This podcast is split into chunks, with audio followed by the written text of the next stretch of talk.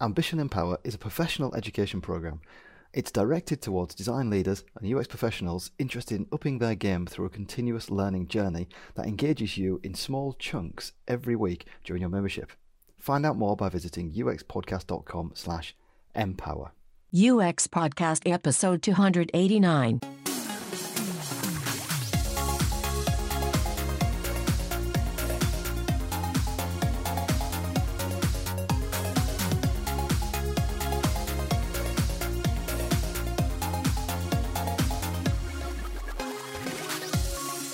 Hello, everybody. Welcome to UX Podcast, coming to you from Stockholm, Sweden. We are your hosts, James Royal Lawson, and Per Axbom. balancing business, technology, people, and society with listeners all over the world, from Barbados to Germany. Oh, Although, to be honest, just this last month, there's only been one listener in Barbados. But hello to you, whoever you are. That would be fantastic for them to reach out to us. It would actually, or if it was someone on holiday, I don't mind. I don't know. Today, we have for you our interview with Abby Covert. Uh, she's the author of How to Make Sense of Any Mess.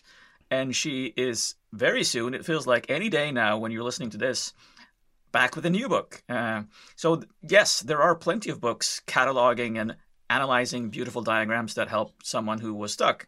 But many books provide diagrams, templates, or visualization methods that help in certain contexts and on specific types of problems. But there's a surprising lack of education on diagramming. Like, where do you start? How do you know what to do first, next, and last? And how do you know if what you are doing is working? Abby's new book is called Stuck The Purpose, Process, and Craft of Diagramming.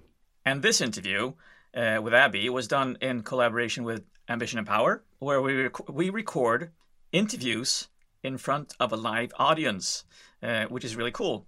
And those people listening in live as we're recording is the Ambition Empower community who are attending the tracks of the Ambition Empower program. And get to ask questions to our guests at the end of the As well, yes. Yeah, That, that's always a fun part. it is. And dad jokes, lots of dad jokes. I think one of the benefits uh, that I see with Ambition Empower, when I why I like it so much, and one why I'm one of the track leaders there as well, is because uh, you think of uh, learning and and and competence uh, management in in conferences uh, as, or you visit conferences, and you, God, that, that sounded really bad. I'm starting over. Good. I think the reason uh, I like the Ambition Empower concept so much is because I complained a lot over the years where you you visit conferences, you get really inspired, you get all these new insights, but it's really hard to incorporate them into your everyday work.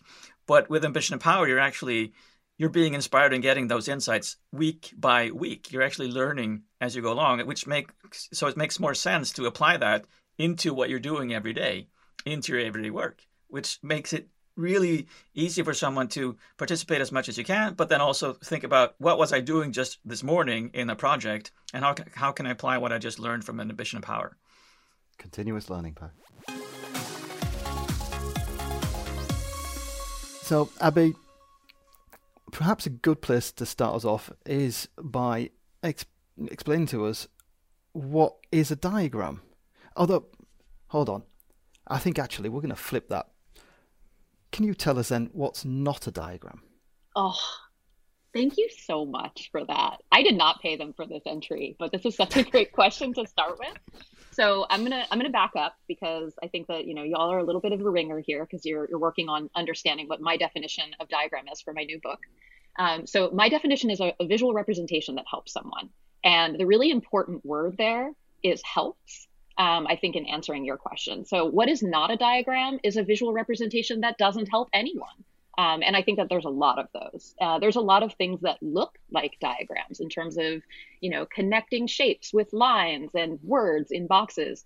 But when you actually get into the content of it, we have all had that experience where it actually doesn't make much sense at all. Um, and having taught in business conferences and art schools and in agency settings and in house, I'm seeing a lot of that going on, masquerading as diagrams. So I thought it was really important that we think about both sides because I see a lot of focus on the visual representation side of finding the right template and visually executing it in the right way. But what about that other part? What about the part where we actually make sense of the thing enough that it makes sense to somebody else? Um, and I think that that also applies to ourselves, which is a really interesting thread that I've kind of um, wove through this this new book. Is like we can use diagrams just to help ourselves. So the someone in the definition sometimes is us. Um, and I see a lot of diagrams for other people born from diagrams that we make for ourselves. You know, we get stuck on a large subject matter and we're trying to work our way through it and we make this big messy diagram trying to figure it out. And then once we have our point of view solid, we might make a more simplified diagram to take to other people.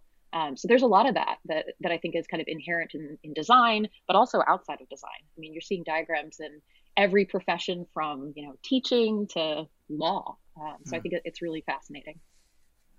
Wow, I love that. That's so, so, much to unpack there, actually, because uh, that definition of diagram, where you, you're talking about yourself. Uh, uh, me personally, I draw a lot of mind maps, like to prepare for interviews like this as well. But sure. uh, in that case, that mind map might not make sense to anyone else. But in that right. case, since I myself am the target group, it would be it would be a diagram, but it wouldn't be a diagram exactly. that works for everyone. Right. And like think about um, I don't know if this has ever happened to y'all, but have you ever like made a really cool diagram to figure something out on like a project and then somebody on the project team wanted you to take like a little tiny picture of it and put it on a slide so that everybody knew how much work you did? That's yes. not a diagram. that's I mean, it's kind of helpful in letting them know that you like did a lot of work and thought about a lot of stuff and like have a lot of knowledge that they do not have and cannot unlock from that image, but it's not actually a diagram. It's it's not meant for them. So yeah, you're you're right on. If you make that diagram and it's for you and it helps you with your purpose, gets you to the place where you don't feel stuck, great. Now if you take that and you unroll it in front of your whole team and use it to confuse them and make them feel like they don't understand the thing as well as you, I mean, I guess that's still helping you, but it's not a really great use of the diagram. That's yeah, because that's a really interesting point there. That kind of boundary between something that's a diagram and note taking, because uh, in some ways your mind map Per that's a form of personal note taking. Yeah. But it's kind of a diagram as well, possibly, yeah. or in some context. Absolutely. Yeah, no, it's absolutely a diagram. And I mean, there's mm. things that you're working out on that page for yourself that would enable you to make better diagrams for other people on that same subject. So that messy mental model diagram or concept diagram that you're making of what you think is getting onto the page the territory you have to explore before you can actually do much for other people at all. So in my experience, even when I'm making diagrams for other people, that messy first diagram is almost always for me you know, it's yeah. it's my map to the territory, and it's not something that everybody needs to see, um, which kind of changes the rules about like what it has to look like and how bounded it really needs to be. Exactly, and that's such a beautiful segue into these phases that you talk about. With the first phase of, I think it was called understanding at first, but now you call it exploration, uh, mm-hmm. and then modeling, and then discovery, delivery, uh, which delivery. Mean, delivery, sorry, delivery, yeah. and and and. Um, what we're talking about then is that it's fine that the first thing you do is actually for yourself. Yeah. Yeah. And the words and the labels are for yourself as well. Absolutely. Yeah. Mm. That's something that I actually have come to that uh, late in my career as an information architect. I used to be so dogged about getting people to agree on the labels early on in the process. And I used to say things like, no, if we can't figure out a label for it, then it's, it, it you know, it's not, it's not a thing. Like we can't, if, it, if it's got to be named something you know crazy to get through the conversation then maybe it's not a strong enough object to like survive. Um, when in reality sometimes you really do need to call something by like a shorthand until you have more information on it. So yeah one of the, the things i recommend in the new book is looking at labels through those three phases and looking at what the intention of the label really is. Because early in the process we are literally just trying to get it out of our heads and sometimes it comes out really messy you know it'll be half nouns half verbs some of it will be plural some of it of it will be really active some of it will be really passive get it out of your head before you start putting the judgment on it because it can actually expose different ways that you might do things. And then as we get closer to delivery, that's when we're actually putting that pressure on the label to get results. Like, what is the thing that you're actually trying to intend to do? And are these labels getting you there? Hmm. So that's interesting because some we often talk about how a sh- well a shared vocabulary in a team or a group of people is is a really important thing to to to have in order to yeah. go forward as a team in the right way. But what we're saying now is that you don't want, I guess is what you're saying anyway, that you don't want that process of building a shared vocabulary to stop the process of creating a useful diagram. Yeah, and sometimes I find that the diagram is the way into the vocabulary. So yeah. there's this really interesting um, conversation to be had about what is an object versus a label for that object. Because identifying early in your process what the objects are is incredibly important. And I don't think that that changes based on this latest thought. But fig- figuring out what the label for that thing is, that is something that can come later on, needs to be iterated on all the time, and multiples can exist, right? Like that same object might need to appear to three different user bases under three different labels, whether that's for a language reason or an accessibility reason or a reason just context. I mean, think about like the hmm. same object being seen by a doctor versus a patient. You might have a slightly different label change for those two audiences, but it's still representing the same object. And I think that from a diagramming standpoint, it's really important to represent those objects on the diagram. But figuring out exactly the words to use to get that point across is something that does tend to get tweaked all the way up until the end. It also seems to be, to me, it seems to be the place where other people have the most opinions to come in on our diagrams. Like, I don't see people being like, oh no, move that over there, or I don't like that line there. It's more like, I don't feel comfortable with the way you labeled that. Um, and so that like iteration that happens in the collaboration cycle, I find also is happening a lot on the label side. Oh, I'm getting flashbacks to all those years. We're doing like sitemaps and, and, and doing new website structures. And there's those arguments when you hit those kind of trigger yeah. words and people, oh, no, no, you can't call it that. And you kind of, yeah. you un- end up unpacking like decades of company history of why you're not allowed to mm-hmm. call that. Like, but I want to yeah. call it that. It's the right word. Mm. So. Yeah. But try to elicit that reaction with a spreadsheet. Yeah. Oh. They see it in a spreadsheet and somehow it's like, oh, oh, this is like back there. It's like back there stuff. They see it in a map though that's representing the navigation schema of their whole website, and all of a sudden they got real opinions about that word. I, I find that fascinating. I mean, it, I I wrote in my first book about linguistic insecurity and like this idea of like people talking over your head, and you you sort of like feel like the thing is not meant for you. And in the new book, I'm talking about diagrammatic insecurity because I think mm. that that happens, right? You like open up the thing and you're like, whoa, this is not for me. Closing it back up. Um, and man, I, I open a lot of systems diagrams that I'm supposed to understand, but elicit that exact reaction in me. Oh, that makes me think that well, so there should also be like iterations of the same diagram depending. But now we're talking again, of course, about the target group. But if somebody Audience, isn't yeah. confident reading those types of diagrams, they start with a section of the diagram. This is how you read this part. Okay, and then you add on yeah. to it. Or I mean, really like call to question how much of that information they need to have and if it's in the format that they need it at all you know because i mm. think in some cases it's not. Um, in some cases it's like a you need to clarify through the execution of the diagram the visual vocabulary that you chose. But i also see a lot of like over explaining how we codified our diagram and relying on other people to decode it. Um, so i think like there's a there's a really fine line between like teaching somebody your diagram and making a diagram that is able to be um, accessed without having to be taught by another hmm. person or especially by the maker. Hmm. yeah okay so you yeah you have to be completely aware of your audience in order to make that decision. Yeah big time. Yeah. Yeah. That makes me think that so many people accept diagrams because they look beautiful uh, oh, and they're so easily many. marketed that way as well uh, whereas yeah. what one big takeaway from from early on in your book for me was that when we were talking about the definition of it, if I decide that the diagram is done when it's useful, that means I can stop earlier. Exactly. It doesn't need to be gorgeous. It doesn't mm-hmm. need to be visually stunning. I mean, I've had the opportunity to teach diagrams in art school and design school, and there's something that has happened every time I've run a group critique in a room like that somebody puts up a beautiful diagram. Like it's beautifully rendered. It has gradients and custom icons. It's got beautiful typography from 10 feet away. And then you get up close to it and you start to actually try to consume what they're trying to tell you with this diagram, knowing that you're the audience. They made this mm. diagram for this room. And it all starts to fall down. And I think like that is a really interesting wrinkle that we have in design education because if we are only focusing on the visual representation part there's a lot of things out there masquerading as diagrams and i mean if you look at like the infographics thing and the chart junk thing. I mean, that's really where that's coming from is that like there is a ubiquity of these types of images in culture today. And so it is becoming imperative for users of those things to know if they are good or not versus, you know, you can look at a beautiful thing and it can be full of lies and mistruths um, or be made to manipulate you into thinking that something is true that's not. So yeah, it's it's it's a really interesting part of of diagrams, and I'm glad that you got that part. So, yay. it means I, I, I spend spend less time on it, which is perfect.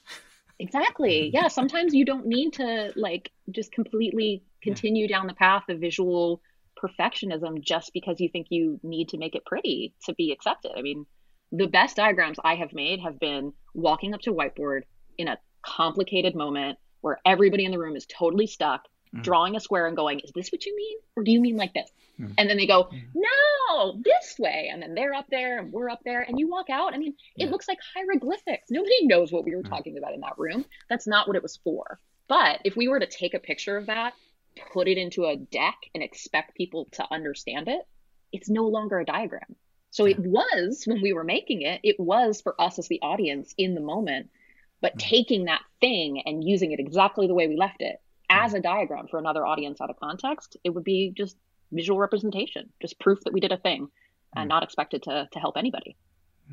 I think as well about if you've gone beyond the point you need to to achieve the well to communicate what you want with you or you've intended to with your diagram, then I guess you're running the risk of of getting to the zone of things like shame and and showing off. I mean, you're you, people in the group. If you spent so much time making the pretty diagram that you do get that reaction, like we've seen some of these workshops and so on. We go, "Oh my god, your your diagram's so good," and they feel then bad about their own diagrams or their own work. Yeah. But you yeah. you didn't need to go that far to get a mm-hmm. point across. Yeah, I mean we're we're judging them by the way that we know to judge things hung on the wall, which is visual mm. aesthetic, right? Yeah. Like we're walking up to it like a painting in an art gallery and going, "That's beautiful, that's not beautiful," and therefore that must be a good diagram and that must be a bad diagram um, I think that taking a second look at that, first as a student of diagramming, but second as a consumer of diagrams, I think is really important. You know, there's there's diagrams all around us. Most of them are not visually pleasing. that's that's the the ticket. But you're missing a hmm. lot if you pigeonhole yourself as a, a person who has access to that skill. Mm. You're pigeonholing yourself by by not doing it because you can't get to that kind of visual perfection place. And you're also making it more difficult to collaborate, I assume, because a big part of diagramming within organizations is collaborating. And if you make other people feel insecure, they won't be able to feel comfortable to participate. Yeah, yeah. I was talking to somebody recently who told me that when they go into a room with a stakeholder to critique a diagram, they always have a um, a spelling error on the diagram so that they can take a big Sharpie marker oh. and like before the ah. person even gets into it, they could be like, "Oh, this I'm so sorry. This is actually misspelled. Let me just take care of that." And they just like write all over it mm. because it opens up this idea that like this thing is changeable. And I think that like when you have when you have the superpower of visual representation, you could get away with a lot. You know, you can convince people that something's a lot more thought through than it actually is. And I, I think that that's that's something that um, more people need to to know and press on, especially if mm. we're gonna live in this crazy cross-channel modern world that we do. We're gonna need diagrams even more than ever before. Well, that makes me think, though. Um, I read you say that um, with the intention that um, diagrams, it, it might be that what you think a diagram is useful for isn't necessarily what you need to do with it. You can there's something other than a diagram that might actually help you. Yeah. Yeah, in setting your intention for a diagram, I've I've thought a lot about like what makes a good intention. And one of the worst ones that I found is when the intention is just to visualize it. Like I'm just going to make a visual of this thing tends to take us down a path of prioritizing the visual part and, and not focusing on the helpfulness. Mm. So with my students, I found that like pressing them on not using that as an intention and really asking them, themselves the question of like, when I do come to my intention, is it something that I can do with a diagram? You know, we don't want diagrams to like get a bad rap for failing on on us for big things, but also like, can this be done without a diagram? Because I think that makes for a stronger case for the diagram to actually come in, is to to know that it's maybe not the right solution, but you're mm. going to go down that that path. I also find that like a lot of times people don't know they're having a diagram until they're kind of in the middle of having it. You know, they're yeah. like doing something else. They're writing a, a thing. They're they're doing a presentation, whatever it is. And they run into a part where they get stuck, and they start to visualize it for themselves. And then at a certain point, they go, wait a second, maybe this is actually useful for somebody else. And then they add that in. And sometimes they know what a diagram is, and sometimes they don't. You know, it's just like a, I know a visual would be helpful here is a very human drive, I think. I think when you mention um, doing a presentation there, that made me think of the, as I suppose, template-itis that you you kind of get pushed into diagrams really quickly, really early on by mm. a lot of the presentation tools we have. That you've got yeah. wizards and buttons. You just press something and poof, you've got a tree yeah. map or something, and you you're intended to complete that template rather than actually, I guess, think it through. Yeah, yeah, I really worry about that because I it, there's two parts to it. One, I see a lot of people who are completely capable diagrammers that are just wasting time looking for the template instead of like making their own diagram, you know, just like doing it. But then I think more sadly, what I see is people that are new in the field not having permission for themselves to do that. Like they truly feel like the problems have been thought out, the mm. canvases and tools exist, the methods are named after people that I can Google and mm. see things about them that seem fancy. Let's just go with this. And that is also really sad. Like I, with my students in MICA, one of them asked me in a, um, a question and answer session recently. They're like, I have this thing that is kind of like a hierarchy, but then I have this other thing that's kind of like a flow. What should I do? And I was just like, well, what do you think you should do? She's like, I think I should put them together and do something that's neither a hierarchy or a flow. I was like, great, why don't you do that? She's like, that's not a hierarchy and that's not a flow. It's something else what is it? And I'm like, I don't know. We could call it your name when we're done if it's really useful to somebody else to use the template. Like, yeah. how do you think all these templates got made? Somebody decided that there needed to be a new way. They made it and then they named it, you know? Interesting. I actually had a question about have computers made diagramming more uncommon, but I'm, I think it's actually the opposite. It's just it's it's more common, yeah. but it's actually just worse because of all the templates. Yeah. Ooh. Well, so you have to kind of you have to take it back, right? Like diagrams. First of all, diagrams not modern at all. like completely the least modern technology mm. in our technology realm. Mm. Um, we've been diagramming for I think like the length of humanity. Uh, when we put pictures of, of simplified pictures of animals on cave walls to remind other people that those might eat you or be good to eat, that was diagramming. Um, and so I think like if you look into the the history of it, specifically with technology, um, a lot of the modern forms that we have in diagramming today, uh, whether that's like flow diagrams or block diagrams or swim lanes, like a lot of that was born of the Industrial Revolution. Uh, but when the kind of paint got put on it would be when the tools started to go digital and you started to see ubiquity of many professions having access to those things through the the chart wizards and stuff mm. like that. So yeah, it's it's really wild to see like how similar all of the diagrams are starting to look based on the tools that exist. Um, I'm really hopeful that some of that will start to change at some point, but but for now, all the journey maps look the same, and that's you know that's the suburbs of diagrams, I guess. And we're spending more and more time in online meetings, which makes it difficult to just well, let's just start drawing together here. Yeah, I mean, like I think the online whiteboarding tools are are wonderful. I mean, just like having that innovation during my career has been life changing. Like the fact that I can be in Florida and working with the team anywhere in the world on a diagram in real mm. time and that I don't have to like save versions of it and email it to people anymore. That's magical. Um, but yeah, it also creates a lot of new interaction design challenges that we didn't have in diagrams before. Mm. Like being able to uh, zoom in and out of them really easily, or like the tools that allow you to create kind of paths through that auto zoom people into sections and stuff. You know, that's all that's all relatively new for us to figure out from like a, uh, how do you teach people to do that in their work tools, but then also how do you design diagrams that are able to support that level of depth, right? Because like it's almost like having multiple layers on a diagram is possible now, um, which is really cool. You know, I, I, think that there's a lot there, but you can also get lost in god there's so much here um, you know i think it's very often for me to see that like those ever expanding canvases lead to ever expanding diagrams and i have mm, not seen yeah. many ever expanding diagrams that are useful to people or helpful so yeah, yeah. kind of a, as a, as a, a blessing and a curse. Yeah. yeah, as a note taking tool, it kind of works. But I think we're, we're kind of dissing a bit of the tools and some of the templates and everything now. But um, thinking back, I mean, you know, when when I was at school, we had like uh, we had stencils for doing flowcharts in, in computer science, you know, and that was yeah. a, effectively a template, or rather, mm. it was it was helping me structure my diagrams in a a on my flowcharts in a uniform way. Mm-hmm. Which I mean, and we're not we're not dissing that, are we? I mean, I know. Um, no. I mean, no, it, no. I think the visual consistency is definitely a tool and a tactic that one can use in diagrams. It also doesn't work for all things. You know, there's mm. there's some uh, diagrams that need to be ornate or very highly decorative to be accepted into the the place in the world that they're supposed to fit. Um, but I think like the the diagramming tools that we have today, I think are very limited to like which templates they tend to represent. Um, but they also like on the positive side, major, they're like opening up the potential for more people to diagram. I mean, the closest that a lot of the business users that I've worked with had before was PowerPoint. Hmm. And, you know, that's a great diagramming tool, PS. Thank you, Microsoft. But um, it also is really limiting. And it's specifically limiting in terms of like what you can do from a visual styling perspective.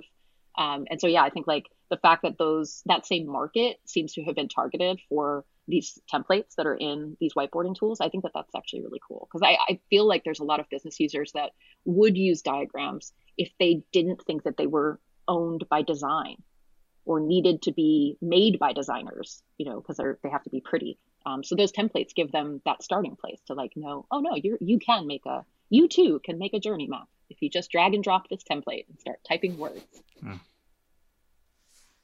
So there's an aspect that was really important that I took away as well uh, of diagrams that is often there that we see, and it's called the key. And for everyone listening and wondering what I'm talking about, it's often that a small area on a diagram or a map that explains what all the different symbols mean.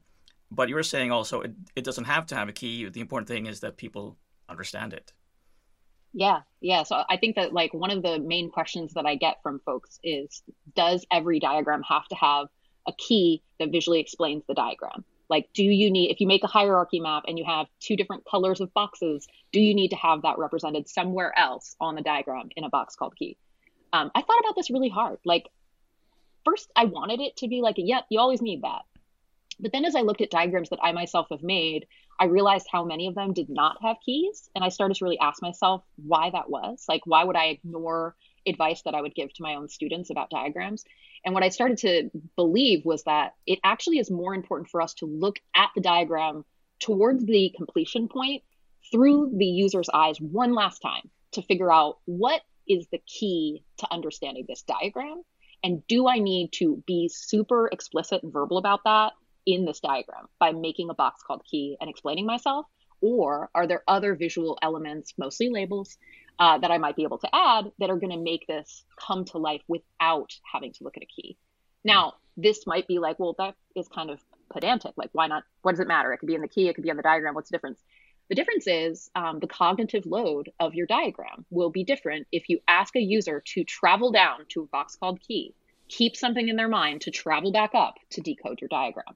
And it might seem small, um, but it's not. It's actually, it piles up on people. And the more you ask them to decode um, from going to key to back to diagram, the less they're going to understand your diagram, or the more likely it will be that they'll misunderstand your diagram. So I think that that's it's a critical point. Like just by adding a key and explaining yourself exhaustively does not make for useful diagrams, right? You can have a key, everything can be explained, over explained, and it can be unhelpful in terms of the, the kind of takeaway. Exactly. The presence of the key can actually be an indication that you've you've made a poorly designed diagram and you're trying to explain yes. it away. Exactly. Like how many diagrams have you seen where you have to like you're looking at it, you're going, I know these colors are supposed to mean something. Okay, let me go to mm-hmm. the key. I'm gonna see. Oh, okay. So pink means this and green means that, and then you go back to the diagram. You're looking at, it, you're going, wait, does pink mean? Wait, what does green mean? Mm. Crap was it green that meant yeah. that and pink that meant that? And then you got to go back down. I mean it's you know it is work. And it's often work that should have been done by the maker of the diagram that has been offloaded to the users of the diagram. Hmm. i was i was just about to ask a question about keys and then i realized it wasn't really a question about the keys. It was actually more okay i'll, I'll ask it. So uh, what's the difference then between a, a key a caption, and a legend? Mm, okay, so my understanding is that a legend and a key are synonymous. So I think that that's okay. like a stylistic choice of what we what we call things. Um, what was the second one that you said? Uh, I, said key caption and legend. So caption, Ah, caption. is the other one. Yeah. Yeah. So, So a heading, I guess, a name for your, Yeah. your diagram, I suppose. Yeah, so the headline and caption elements of diagrams, I think, are are really important. They often are the places that you can kind of um, pull information from that key to make things more clear, whether it's in positioning the diagram um, with a really bold headline that kind of tells the user what you're expecting them to do with this thing, or um, by making more context clear with the, the encoding that you've used in the diagram kind of in line. Um, so yeah, I think that like they're they're similar. They're all related, but slightly different.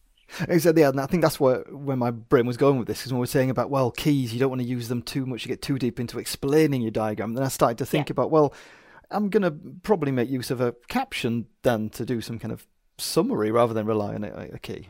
Sure. Yeah, captions Yeah. are really important. And while we're talking about captions, let's talk about accessibility. Alt text, incredibly important for diagrams, but perhaps more important is alternative content.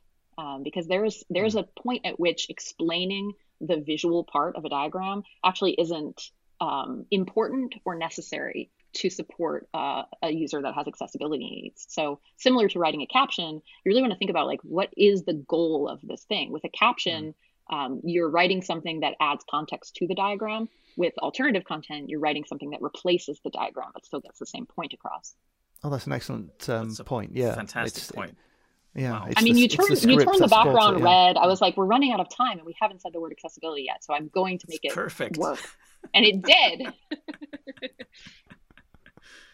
Oh, I, I love this. Uh, one one insight that came to me uh, as I was reading your book and watching your talks, and was that it's easy for things to get confrontational. Confrontational when you get want to get a point across. I mean this, but with a diagram, you get people to have the insight themselves, which means that it's they're it's they're more likely to actually accept that insight rather than you're telling them.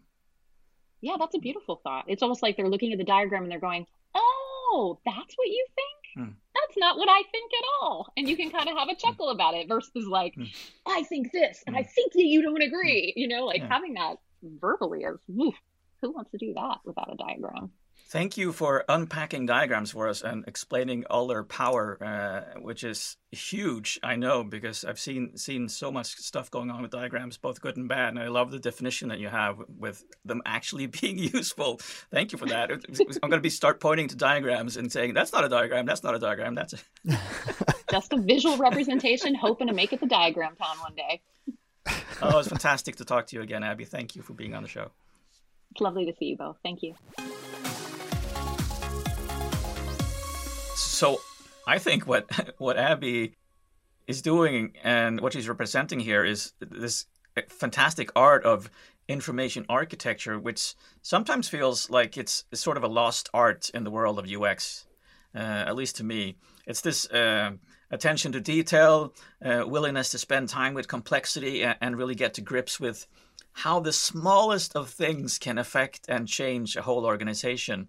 And so, just this concept of making diagrams to explain diagrams is so meta, and that is information architecture for me. Yeah, that that um, uh, structure and um, and order and yeah, visualizing some of this complexity um, in, a, in a more accessible way. And yeah, one of the we're talking of meta, the the one of the diagrams from Abby's book is is nice because it's um, I like how um, it touches on the idea that well we talked about we complain about how icons for example these they aren't any universally um, understood icons basically. They're very very few. You can't just pull out an icon and say ah everyone knows what that means. Um, so when, when think about that with um, uh, with diagramming that you know, are there are there universally understood elements to diagrams is there a, is there certain things you can apply in diagrams that everyone's going to know what you mean by that? Um, and my, my instant response was going to be no, because we've said that about icons, so you know it kind of fits that it would say about um, diagram elements of diagrams as well. Well, Abby's got a, um, a diagram in her book that just uh, exemplifies um, four ways you can visualize re- relationships um, in diagrams, um, and and it's it's it's it is a wonderful diagram because it's it's it's brutally simple, but very very effective. Um, shall I try and audibly describe Yes. a diagram about diagramming? Mm. Yes. This is this is real real meta level now. Go for it. Okay, so this diagram has four different um, relationships described in it. Um, one of them is well, they're all based on this and that. Okay, so the first one is this is part of that, where this is inside a small box, which in itself is inside a bigger box with the word that. So this is part of that. Hmm. Another one is this leads to that. And in that one, this is a box with an arrow pointing to another box with the word that in it. So this, this Hmm. leads to that. Third one is um, this is a type of that. Here you've got that as a as a box, kind of looks like a label, I guess, with a line Hmm. connecting it to a slightly smaller box or label with this in it. Where th- this is indented, Yeah. so it's indented from uh, marginally from Yeah, the left. So the combination of the size and the line implying that, um, oh, this is a type of that. And that, of course, could be repeated. So you, the diagram doesn't do this, but you'd have several thises, maybe. Or, um, well, to visualize it was several different things that were a type of that. Um, and the fourth one, um, this relates to that. Now, this one looks very, very similar to the this leads to that, where it's it's a box with this in and a line across to another box with that in. But here, it's just a line, not an arrow. So it's, they're connected, but there's no direction attached to it or hierarchy attached to it. exactly. So, so just this, just this one diagram actually, uh, you know, contains a huge amount of information and and a lot of useful um, tips on how on how to do diagrams. And it- like you said, brutally simple, but still so very important to remind yourself. Yes, it maybe feels obvious, but when it's so clearly described, it makes you more careful and attentive when actually grappling with the task of making a really good diagram. I don't remember if you, if- you remember, uh, James, when I was drawing this system map of, of pandemic relationships, and I had arrows between elements because this, when this thing increases, it will also increase the spread of the virus, and I had an arrow in between but sometimes it decreases the spread of the virus and i still had an arrow but i didn't know how to make people understand how do i add and subtract. So really according to this model i was i was just saying this leads to that. I was i wasn't really implying that it would increase or decrease. So i was actually doing that um, diagram a bit wrong which why which is why i was struggling with it so and much which is really good there, Per, is that I, I know that you shared that diagram, you tested it, and you got feedback. Yes. And this goes back to what we said Yes. about you know there's no universally understood icons and Mm. are these universally understood elements of diagramming. And Abby said Mm. you've got to test your your diagrams and and see Mm. whether they work and learn whether they work with the audience they were intended to work with. And if they don't quite work, then you tweak them. exactly yes It's a So it's a great point. UX process. Yes. It is really, yeah. Uh, and that's, I guess, what you can pull from it is how it applies to everything we do. Uh, just thinking about these details. I think, I think the thing that really sticks with me Are you is, stuck? uh, yeah, yes, but the things that's, oh, I'm doing dad jokes before we finished. I, this what I, I think what I mentioned in the show as well. Make the diagram so it performs its purpose, and don't do more than that. There are so many things we, we just we keep going even though we're actually done. But also the second part of my my two big takeaways is ensure that every visual element is clear in its intention and its meaning. So these two concepts together, they really encourage you to look at every element, every arrow and label that we just talked about, and consider: is this enough? And is it understandable understandable for the target group? Okay, then you're done, which is fantastic. Yeah. I say I think there's um you know, I'm not I'm not going to do it, but you I think we could get into a real philosophical discussion about like, you know, what's um what's sketching, what's diagramming, what's prototyping perhaps even what's what's Mm. UX or what's information architecture. There's, the, we could have, in fact, I can imagine us spending three hours talking to Abby about this and, and having a wonderful time and Mm. Still maybe not fitting it all in three hours. Um, but instead of going into that, maybe recommended listening is a good way of taking this forward. So we can we can listen to well we have listened to Abby now and talked to Abby. But next up, you can maybe listen to episode two three four, where we talked visual thinking with Eva Lotta Lamm. Oh yeah, that's a good one. It's one one of my favorite episodes. I talk about it a lot. Uh, it's it's just that in itself. Speaking of philosophy, that for me is like really like understanding life almost. It's it's so when you listen to it, you'll understand what I mean. It's like a philosophy for coping with uh, struggles in life, but through sketching, explained through sketching. Okay, what a wonderful toolbox this with with Abby helping you when you're stuck and Eva Lotta Lamm mm. getting you through life by sketching. Oh, excellent! Yes, remember to keep moving. See you on the other side.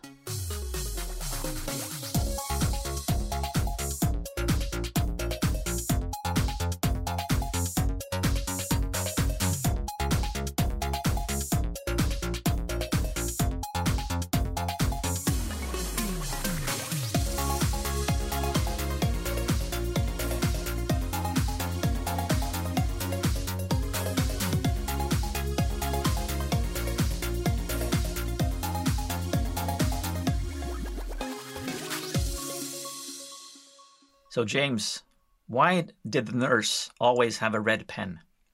Uh, I don't know, Per. Why did the nurse always have a red pen? in case he needed to draw blood.